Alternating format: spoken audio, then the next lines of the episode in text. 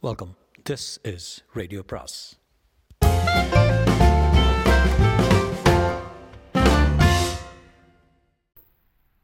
Ponniyin Selvan அத்தியாயம் முப்பத்தி ஒன்று திருடர் திருடர். விஜயாலய சோழர் முதல் இரண்டாம் பராந்தகராய சுந்தர சோழர் வரையில் சோழ மன்னர்களின் உயிர் சித்திரங்களை நாம் வீரன் வந்தியத்தேவன் பார்த்து மகிழ்ந்தான். ஆஹா இவர்களில் ஒவ்வொருவரும் எப்பேற்பட்டவர்கள். எத்தகைய மகாவீரர்கள் உயிரை திறனமாக மதித்து எவ்வளவு அரும்பெரும் செயல்களை இயற்றி இருக்கிறார்கள் கதைகளிலும் காவியங்களிலும் கூட இப்படி கேட்டதில்லையே இத்தகைய மன்னர் பரம்பரையை பெற்ற சோழ நாடு பாக்கியம் செய்த நாடு. இன்று அவர்களுடைய ஆட்சியின் கீழ் உள்ள நாடுகள் எல்லாம் பாக்கியம் செய்த நாடுகள் தாம் மேற்கூறிய சோழ மன்னர்களின் சரித்திரங்களை சரித்திரங்களை சித்தரித்த காட்சிகளில் இன்னொரு முக்கியமான அம்சத்தை வந்தியத்தேவன் கவனித்தான். ஒவ்வொரு சோழ அரசருக்கும் பழவூர் சிற்றரசர் வம்சத்தினர் தலை சிறந்த உதவிகள் செய்திருக்கிறார்கள். வீரத்தொண்டுகள் பல புரிந்து வந்திருக்கிறார்கள். முத்தரையர் வசத் வசத்தில் இருந்த தஞ்சை கோட்டையை முற்றுகையிட்டு முதலில் அந்நகரில் பிரவேசித்தவர் ஒரு பழுவேட்டரையர். இரு கால்களும் இழந்த விஜயாலய சோழன் திருப்புரம்பியம் போர்க்களத்தில் புகுந்து அதிபராக்கிரம செயல்களை புரிந்தபோது அவனுக்கு தோள் கொடுத்து தூக்கிச் சென்றவர் ஒரு பழவா பழவேட்டரையர். ஆதித்த சோழன் தலையில் கிரீடத்தை வைத்து பட்டாபிஷேகம் செய்துவித்தவர் ஒரு பழவேட்டரையர்.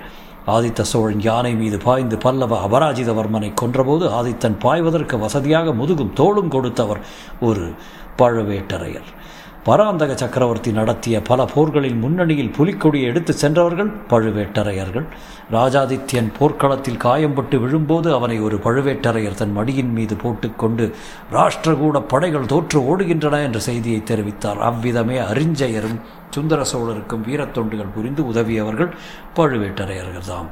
இதையெல்லாம் சித்திர காட்சிகளில் பிரத்யட்சமாக வார்த்த பார்த்த வல்லவரையன் சொல்ல முடியாத வியப்பில் ஆழ்ந்தான். அண்ணன் தம்பிகளான பழுவேட்டரையர்கள் இன்று சோழ நாட்டில் இவ்வளவு ஆதிக்கம் வகிப்பதற்கு காரணம் இல்லாமற் போகவில்லை.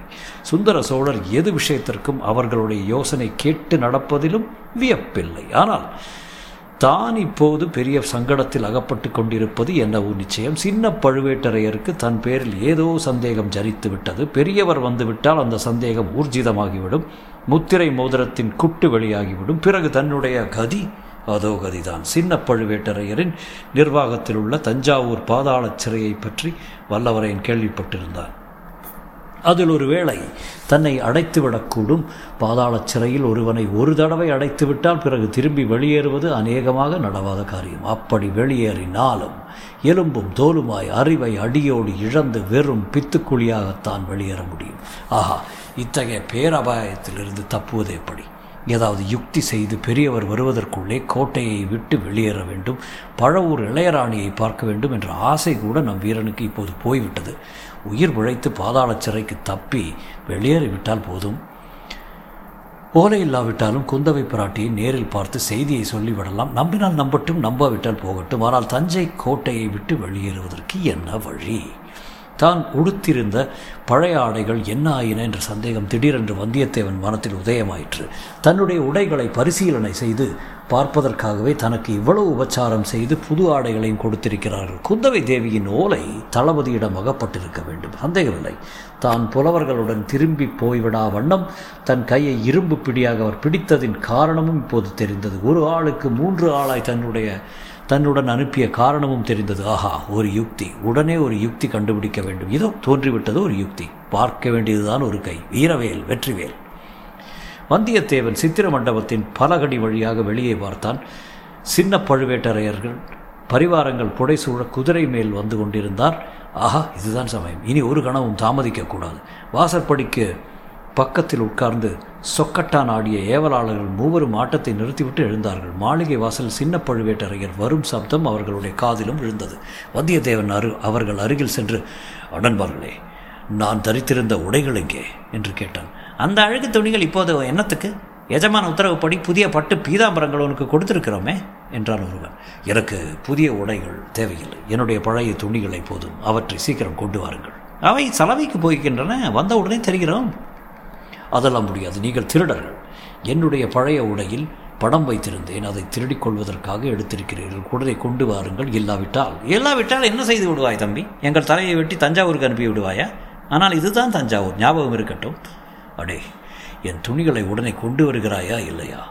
இருந்தால் தானே தம்பி கொண்டு வருவேன். அந்த அழுக்கு துணிகளை வெட்டாறு முதலைகளுக்கு போட்டுவிட்டோம். முதலை வயிற்றில் போனது திரும்பி வருமா? திருட்டு பயல்களா? என்னுடன் விளையாடுகிறீர்களா?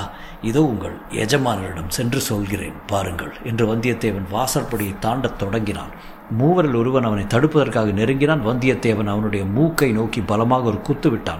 அவ்வளவுதான் அந்த ஆள் மல்லாந்து கீழே விழுந்தான். அவன் மூக்கிலிருந்து ரத்தம் சொட்டத் தொடங்கியது. இன்னொருவன் வந்தியத்தேவனுடன் மல்யுத்தம் செய்ய வருகிறவனைப் போல இரண்டு கைகளையும் முன்னால் நீட்டிக்கொண்டு வந்தான். நீட்டிய கைகளை வந்தியத்தேவன் பற்றி கொண்டு தன் கால்களில் ஒன்றை எதிராளியின் கால்களின் மத்தியில் விட்டு ஒரு முறுக்கு முறுக்கினான். அவ்வளவுதான் அந்த மனிதன். அம்மாடி என்று அலறிக்கொண்டு கீழே உட்கார்ந்து விட்டான். இதற்குள் மூன்றாவது ஆளும் நெருங்கி வரவே வந்தியத்தேவன் தன் கால்களை எடுத்துக்கொண்டு ஒரு காலால் எதிரியின் முழங்கால் முட்டை பார்த்து ஒரு உதை விட்டான். அவனும் அலறிக்கொண்டு கீழே விழுந்தான். மூன்று பேரும் சட்புட்டென்று எழுந்து மறுபடியும் வந்தியத்தேவனை தாக்குவதற்கு வளைத்து கொண்டு வந்தார்கள். வெகு ஜாக்கிரதையாகவே வந்தார்கள். இதற்குள் மாளிகை வாசலில் குதிரை வந்து நின்ற சத்தம் கேட்டது. வந்தியத்தேவன் தன் குரலின் சக்தியெல்லாம் உபயோகித்து திருடர்கள் திருடர்கள்! என்று சத்தமிட்டு கொண்டே அவர்கள் மீது பாய்ந்தான்.